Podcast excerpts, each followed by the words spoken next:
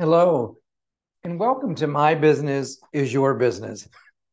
My name is Louis Foyer. It's been about a year since I've stopped to do a teleconference or set up a program such as this podcast because I've been doing some thinking whether a podcast is about a reproduction of the seminars I've done for years or is it really more? And so today I wanted to share with you some thoughts I had about what really builds a successful business. I, I've been thinking about that for a long time. There are so many factors involved in why people shop where they shop. And that may be more important than many of the programs I've done in my career. Maybe it's more important than worrying about territory management or how to handle a complaint or how to manage sales reps. Maybe we need to stop and think about the businesses we go to all the time. Why do we go there?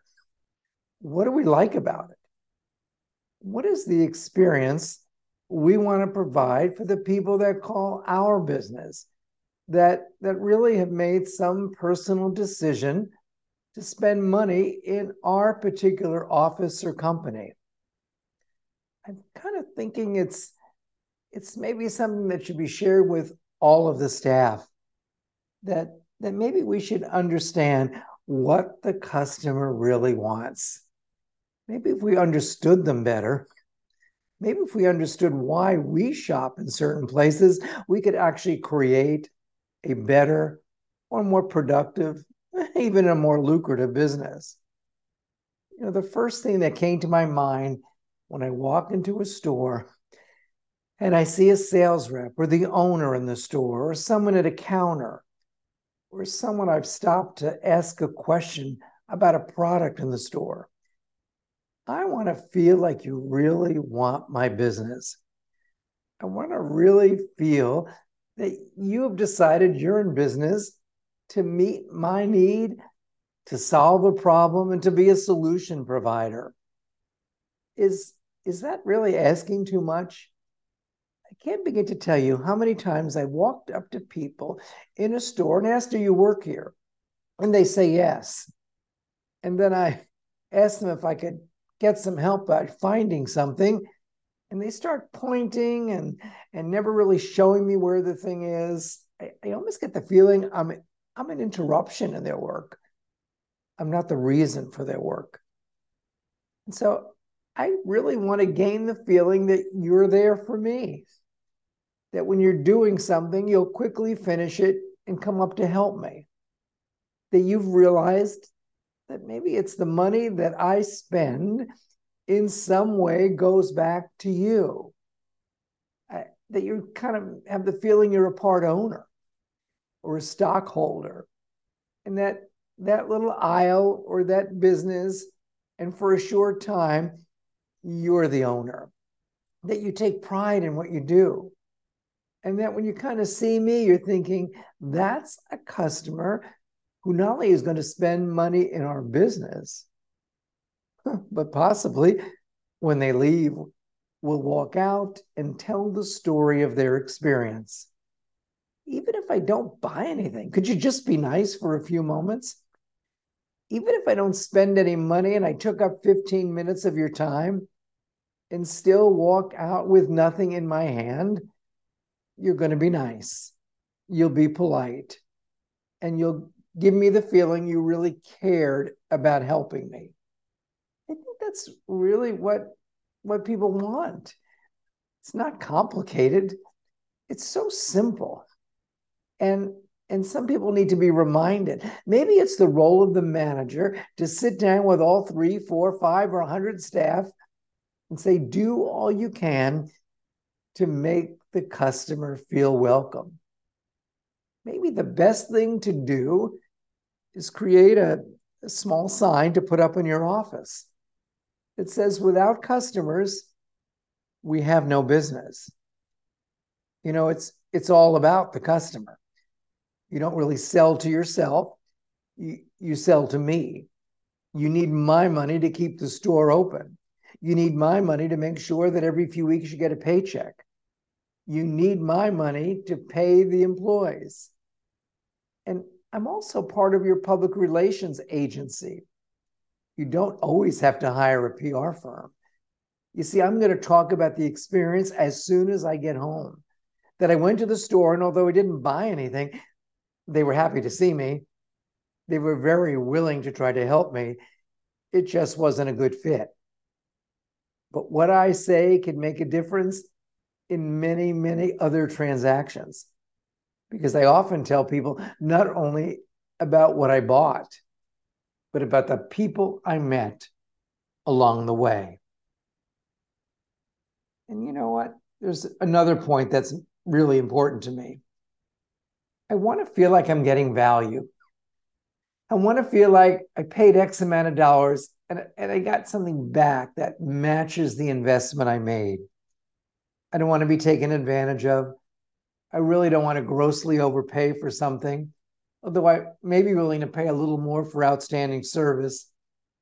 I want to make sure it feels good, that you care I care about how that price meets my need and, and that I get a good product at a reasonable price. Maybe what you need to do is price similar products that are being sold by your competitors. Go online as a business and, and look at what other people are, are selling items for that are very similar to yours. You know, this is the day and age of a more informed consumer than ever before. I can go online in 10 minutes, research the product sales all over the country. I already know if I'm getting a good deal. Sometimes before I even call you or walk into your store, I have a sense of the right price, or better yet, what would be reasonable. But there's one more thing that I'm looking for that so many of you listening today are able to offer. That's credibility. Why don't you share how many years you've been in business? Why don't you share the expertise of your staff? Why don't you share your history with the person who's coming in? Some of you have been in business 5, 10, 15, 30 years. You know what? It makes me feel good to know I'm dealing with a business that other people have trusted that other people have come in here day in and day out, year in and year out, have spent their hard earned dollars with you before. I'm not the first person. Why don't you post on your stationery, your flyer, your website that you've helped thousands of people and you've been doing this for the last seven years? You know, there's a certain credibility that comes with me immediately seeing I'm not your first customer it makes me feel safe. It makes me feel that if I buy something from you, you will stand behind it. And that while you're here today for me, you'll be here tomorrow. It, it's what makes a successful business. And, and I think in this podcast, that's what I'm trying to drive home. Look at your own business. See if it matches the businesses that you go to every single day and start asking yourself, why do you do that? Why do you keep going to that same pizza parlor or, or have coffee in the same place? Maybe it's because finally you can accept the fact that day in and day out, the quality of the product will not change. And finally, there's one word I want to leave with you, and that's called consistency. You want it the same all the time. The big chains have been able to pull that off. But you need to pull that off in your own business. You want it to be the same, same service, same product all the time. And you want to deliver that same feeling to every single customer you deal with. You want the same gracious, open attitude of your staff to show at nine o'clock in the morning as it does at four o'clock in the afternoon. You want to make sure the same quality of service and feeling of caring is expressed to every customer you deal with, regardless whether they buy or they don't. And remember, the best consultant for a quality business is probably you and probably your staff. Sit down, have a meeting, Talk about the businesses each and every one of you go to every day. Sit down and talk about what it's like to get the feeling that they want your business. It's going to be important to you because it's going to be important to project the same feeling you get, why you're happy with the businesses you deal with, so that you can be sure that everybody else will feel the same when they come into your store. I sometimes believe a podcast is more than about me repeating to you the information from my past seminars and workshops. But I hope I can open your eyes to looking at your business in a new way and to sharing new thoughts with your staff and with you if you're the owner. Thank you for attending My Business is Your Business. And I hope you can take your experiences from your experience going into a business and what you love and bring it to the business you're working with today. The very best to you, and may this make a difference in your business.